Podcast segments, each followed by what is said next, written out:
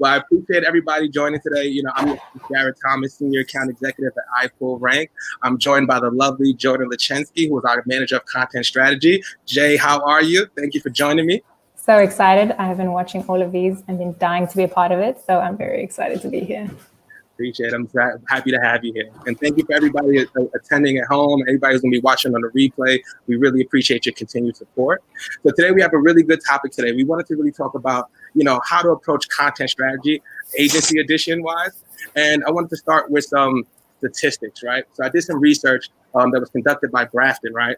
And then it said in terms of investment for content strategy, uh, B2B brands, 70% of the B2B brands are going to be investing more money into their content strategy this year. So what we wanted to do is just kind of talk about before you even make that investment, what are some of the things you should be looking to or looking for when you're planning your content strategy, right? What is good content? What you should be looking for? Um, how do you boost your engagement? And ultimately, how do you drive leads, right? How do you increase your sales and conversion? So, so we have the lovely Jordan here, and I'd love to start off with the first question, right? It's a simple one, but we're going to start the, at the high level, right? But what is good content, right? And what is a content strategy? Let's just start off there. Yeah, I mean, I think even go further back, what is content? And people use that word for anything. But um, I can tell you right now that content is not marketing assets. It is not the promise you make. It's not your USP. It's not where your brand stands. Content is a conversation you have with customers and consumers. And I think that's the one piece of it that that a lot of people miss out on. A lot of people don't think about. And then um, content strategy is that intent behind it, your goals, your objectives, and it'll already determine what content you put out there because content can be broad. It can be anything. It can be a video. It can be an article. It can be an ebook. It can be a display ad. But yeah. the strategy behind it is really what will determine what you get out of the content. Yeah, absolutely. I, I, think you hit the nail on the head, right? Because content is all around us, right? It, it, could be anything that you think of. It could be any life experience. It could be a story. It could be an ad. It could be anything, but it doesn't necessarily make it good, right? And I, I believe I posted something a couple weeks back, right? And for all the brands listening, I think the biggest thing or the challenge I see brands doing is that they create content for themselves and not necessarily the customer. And I think we've all seen that, right? You go to a website, you're looking to buy something, it's like it, it, it, leads you down a rabbit hole of all these different things. And really, what you wanted was a flashlight or something. totally. The, the, so what of it. Like, that's so great what. that you're amazing, you're fantastic, and your service is, is better than anyone else's, but why should I care? Right. And, and even now, the COVID message, right? So now I want the flashlight. Now I know what you're doing for COVID. I know. that is not effective content. Does it work in some cases? It depends, right? And I think it goes back to you guys or brands understanding who their customer is, who their audience, you know, who their audience typically are, and mm-hmm. what do mm-hmm. they expect from the brand. Exactly, exactly. Because that kind of content you're describing can be right for you, but you first have to figure that out. You know, is it right for you? Is it right for your audience? Is it right for your goals? Exactly. So, as a content strategist, like how how do you figure that out? Curious, like what are some of the things that you would look at? Um, you know, as a brand, you put out some new content. Um, it's not really performing to you know your internal KPIs. What are mm-hmm. some of the things that you look at and, and pivot to? Honestly, just start at the beginning. I think a lot of people do exactly what you said now. A competitor is doing videos. I should do videos. We have to do videos. How can we do videos? When? Um, yeah. And I think it's just important whether you've done them or, or you're just thinking about it, just to start from the beginning. Like, who are we talking to? Who do we want to be talking to? Who do we not want to be talking to about what? You know it's really got to start with the audience first because like you said it's not about me the brand it's about my customers. Yeah. and then from there you can move on to your goals and objectives. Like what do i actually want to achieve with this content? Because the beauty of it is you can do anything. It's so it's so creative. It's so much fun. But if you want to generate traffic is a video on youtube going to do that? Yeah. you know is, is that what's going to going to meet your goal so just make sure that that those two things align because you can kind of get caught up in that excitement of doing something yeah. new, you know, creating something amazing. But if it's not going to meet your goals, you're going to waste that money. Exactly, especially if it's your baby. So I know when it's your idea, it's your baby, you wanted to bring it to life, but sometimes you're going to have to pivot. And I think something that you said is really important just now is like the understanding the audience, but understanding how they consume content, right? I think that's even something that's even just as important, right? If you know, content is going to perform. It has to look and feel a certain way on LinkedIn as opposed to Instagram, as opposed to Twitter, um, and any other channel that you may be using. So understand your audience, but and also understand your target, or uh, understand what they're looking to do, what they expect from you. Where are they, right? meet them where they like to consume content. Totally. And don't assume just because you like it, someone else will. And don't assume that they'll continue liking it tomorrow. That stuff changes all the time. So you start at the beginning, at the beginning, but all the way through the, the strategy, all the way through your promotion, all the way through everything. You have to assume you know nothing. You have to start from the beginning every time because just because everyone's loving TikTok right now doesn't yeah. mean they will tomorrow. So, you know, don't make those assumptions and just, you know, carry on with that without stopping to analyze. So true. And We, we actually have, have a good question, which is actually a good segue from Pradeep. He said, is promoting content becoming more important than uh, content quality? That's a great. I think it is. I don't think it should be. Um, you know, it's it's both ways. You can you can promote as much as you want out of it. You can have all the budget in the world, but if it's bad, all you're going to get is a really high bounce rate you know so you know the marketing the social media guy will say look at my you know cost per clicks and my impressions and click-through rate i have driven this much traffic to your website but if all those bounces are going and if you're not actually selling the product you want to sell what's the point so content has to be good first but at the same time pradeep you do need to promote it because a lot of people create it and wait absolutely and then nothing happens you and have nothing. to let people know for sure for sure i, I kind of i think similar I think they need to be intertwined. I think they need to have this, you know, same amount of focus, right? Because it kind of goes with what she said, right? You promote content, but the content is bad. What does that mean, right? You're not going to get the the outcome yeah. you want. And, that's you, part of content strategy. That's not. It's a marketing strategy and content strategy aren't separate things. All right, definitely are. Same ways that sales and marketing should be intertwined. It's the same mm-hmm. same conversation. Marketing shouldn't be in, in three rows down from sales, and I don't know what's going on, and vice versa. So just think of it from that aspect, right? Like how you have this quality content definitely have to put in time and effort into distribution channels, which goes back to your audience and knowing where they're consuming the content. And then more so, what do you what what do you want your audience to get out of that piece of content, right? That's the main goal, right? So, what do you want? Do you want to educate? Do you want to inform? Do you want to entertain? And what will that lead them to? Exactly. Yeah. Why am I here? You know all this. You're gonna make me blush. I don't want to do that. no, but um, another question we have for you, Lord, kind of goes back. Like, so what what do you consider to be good content, right? So now that we're talking about it, like, what is what is something that catches your eye, and what do you expect out of good content? I think uh, for me personally, and it's different for everyone, but it is something that that is not obviously trying to get something out of me. Because I think as soon as that's the case, it's marketing. People people are ad blockers. You know, we've yeah. installed everything we can to avoid it, but you know from the first three words of anything you've read, whether it's a post or it's an ad, mm-hmm. um, you know when they're trying to mm-hmm. Lie to you. And I think that's the thing that people get wrong with content a lot of the time is that the focus first is that sale um, or the assumption that we need you to get, we need you to do something after reading this. We've given you this great content. Now we expect something back. And I think those expectations should be taken away. And the thing is, you're probably going to need me to read more pieces of content to convert if that's your approach. But I think the difference is I've now read five or six pieces. I now trust you. And I believe you understand who I am. We speak the same language. Even if I was originally a consumer of product A or hmm. competitor mm. A, you're competitor B. You relate to me so well. You think about the things I think of. You have the same opinions and beliefs. Maybe I'm a, a person B. You know, maybe I always thought I drove that kind of car, but maybe I'm more this kind of car driver. You know, so that that relationship you can build and that conversation you can have can do a lot to convert me long term as opposed to just getting a quick sale right now. Absolutely. No, nobody wants to be sold. They want to be told, right? They want to be joined in the conversation. Nobody wants that. I think, you know, people are, are, smart enough. They're hip. They're hip to this now. Even the casual consumer, right? We know when you want to sell it, right? We're like, oh, here it comes. Even if you, you know, fill out a form or something like you're like, here comes sales. It's like, ah, you know what I mean? And that's just what it is. It's even hard saying it as a salesperson, but authenticity sells, right? Be totally. very upfront and honest with what you want from your customer, right? I want you to read and I want you to get your education on this particular product that I'm offering because I think it could bring value in this way.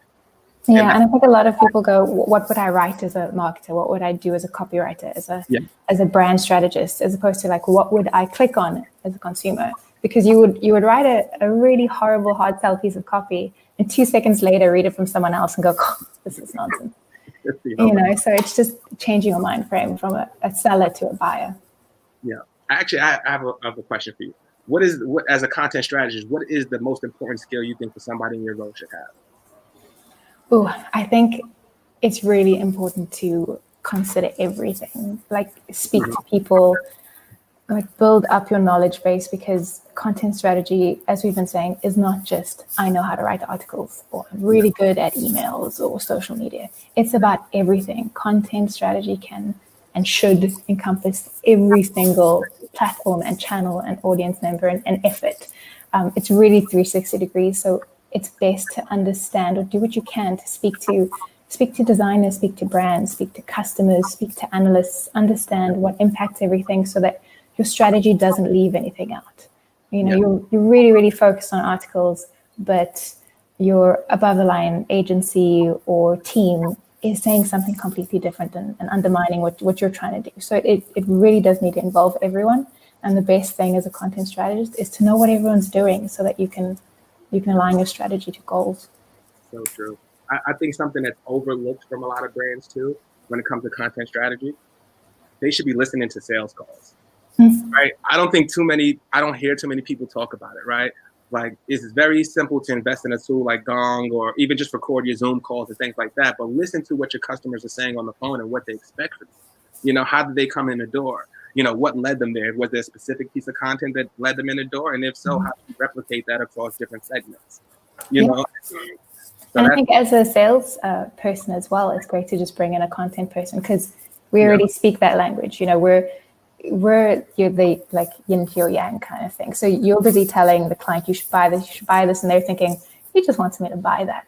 And then you have the content strategist saying you should buy that. That's great. Here's also six other things you could buy that are different to that. You know, instead of buying that one thing, here are three things you should buy that cost the same. You know, just to show that like that expertise is there. I'm concerned about your well-being, not about the sale. You know, and that's what content is. But I, I think that's that's a great analogy absolutely. Because it's the same thing with sales, right? I can't go on the call on a first call, discovery call, and I'm sending you a large presentation with a proposal right afterwards, right? Mm-hmm. mm-hmm. It's know your business more. And There's no way I'm going to know your business enough where we're signing paperwork in that first 30 minutes. So, you know, it's the same approach, guys. So, you know, definitely take that into account when you guys are thinking content strategy. Oh, we also have another another question, Pradeep. Appreciate you, man. a lot of chatter about repurposing and recycling old content. What do you guys say? Oh yeah, you have to do that. Content is forever.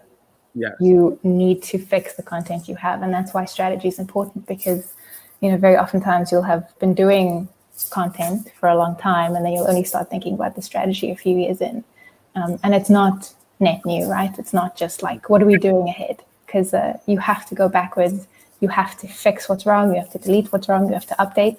And everything new you create, you have to have a timeline for as well. Because what's relevant now is not relevant tomorrow brands are like people we change our opinions change our feelings change our, you know our promise changes so you've got to be able to rework uh, old content and you need to optimize it because like we were saying earlier just because it's working now doesn't mean it's working tomorrow you know okay. content evolves it's not a you know forever thing yeah, and, and, just think of it from from this perspective too, Pradeep. Like, why not if you put that investment in, right? Why wouldn't you want one piece of content to end up to end up turning to eight different deliverables, right? You have one piece, you break it down into a bite-sized clip, you throw it on LinkedIn. You take the large, long-form static content that you have, you throw that on your blog or your website.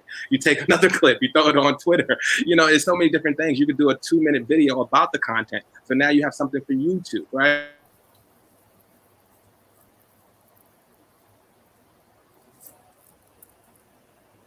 Jared, you're frozen for me. Oh, oh there you go. You're back. Yeah. So, so if you guys haven't heard of him, Ross Simmonds talks about this extensively. He actually had a presentation on this about on MozCon. Um, personally, for my brand, I need to do it more. Like um, I'm like to create content on LinkedIn constantly, and I need to go back to my content from you know six months ago and what I was talking about that really got some traction. How can I just put that into two sentences, three sentences maybe, right? For people who I'm connected with now that may have not seen it. So all piece of content is good. It's just you know you should be getting the most out of it, right? And stretching it out so you can, you know, maximize your return. Yeah, and you, I mean, you're you're closest to your content. You've read it a million times. You're probably sick of of it, but you know, new audiences, new people haven't heard it. Old audiences probably didn't see it because they weren't on Twitter that day. You know, so it's important to to relook and, and reusing is not a sin. It's fine. Yeah. Go. And um, I know I, I, I have a question for you, Jordan, because that's something I always wondered, right?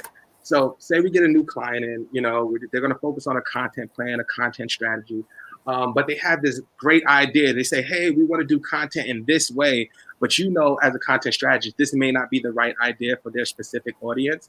How do you sway them to try and test new ideas? Well, I think the easiest way is just with numbers and with data, right? Because a lot of people don't think about measurement. They don't think about like how they're going to prove content actually works. Yeah. You know, like you said, the client has this great idea. They want to do it because they've always wanted to do it, or a competitor is doing it. Yeah. But how do you prove that that did or didn't work? You know, how do you prove how much of it worked? So I think it always goes back to the number, goes back to the ROI, goes back to the KPIs and how you're going to measure it. So if you can say like, you know, you could do this, this is what we could realistically measure with that. Yeah. And then, or you could do these 16 things. This is what we could realistically measure. This meets your goal. You know, and I think I think a lot of clients forget about goals. It's such a silly thing, but you know, you can sometimes start in the middle, but like yeah. asking yourself, why are we doing this? Why do I want to do this? Do I want to do it because I really love the idea? do I want to do it because I want to increase sales, increase traffic, increase loyalty? You know, starting yeah. with that why uh, really makes you rethink, you know, the what. Absolutely. But I'm curious too, like what data would you look at? So for that particular example, right? He brings it to you, and like you said, you want to do the research and you want to, you know, have facts and analysis to prove and back your theories. What would you look at first, or what are some of those things that you know people in the audience could could take home with them and uh, possibly look at content differently? Yeah, I mean, I think that it could be anything, but you know, for example, client wants to do a video series because mm-hmm. you know they want to do a YouTube video series, you know, over 12 weeks. It's just they've decided they want to do it because their competitors are doing it. So then it starts with the okay, what do you actually want to achieve? What do you want this investment you're making to result in? And if they say, well, obviously I want to up sales of my yeah, shoes online. Okay, that's it how are you going to prove that with this? Are you going to be featuring your shoes? Are you going to be linking to your shoes in the videos? Are you going to be um, featuring a certain amount of shoes and then linking to those and then measuring how many people click through? You know, so it, all depends on the what, and then you can look at the measurement. Because then what we would say is instead, what if we did an email series on how to clean your sneakers? People sign up to that, and then what you do is you promote three sneakers in each email series. It's 12 weeks it's a quarter or less of the price of your video series, much, much less. Yeah. And we can show that we're going to send this many, we get this many open rates, we get this many click throughs, we can A B test our different emails, you know. So just, you know, there, there are a lot. That's a great thing about digital. You can achieve one goal in 60 different ways. It's yeah. so great, but like, which is best for your audience? Which is best for your brand? Which is best for your goal? You know, that requires a lot of brainstorming. And I think it's worth questioning everything. And if we question it, and at the end of the day, video is definitely the best way to go. At least we've asked the questions, right? Absolutely. And I, I think another thing they should be looking at it too is like when you look at content, especially like for if we're talking about the sneaker example, right? There's going to be one thing that your customers going to want to know, right? How does it differ from the other sneakers that I get, right? So how do you differ from Nike, Adidas, Reebok, and some of those major retailers, right? And there's a way to do this without being the normal sales content you know, I think people, or at least content strategists, at least for brands, I don't know if there's limitations to what they do, but I don't see a ton of creativity in a lot of specific niche verticals. Mm-hmm. And I mm-hmm. think that's the, the place you should be having your creativity. Like there's things that you could be doing um, to make it fun. Like what are some of the myths about sneaker wearing? And it, you could add in some of your some of your product knowledge or some of your features in your shoe and that people wouldn't have known. And it's in an engaging format. And then the best part about it, you actually capture that data and then you can segment your audience, which goes okay. back to your audience, you know, personification, you know, understanding who they are. So you don't have to be in a box. You don't have to do a long form piece of static content. I would actually recommend to stay away from static.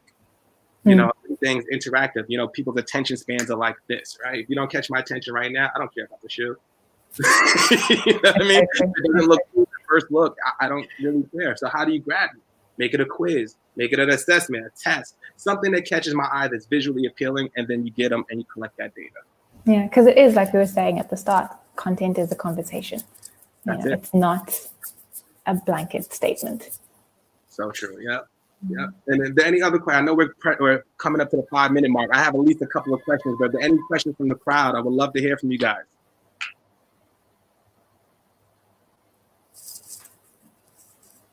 I think this is a Jared question.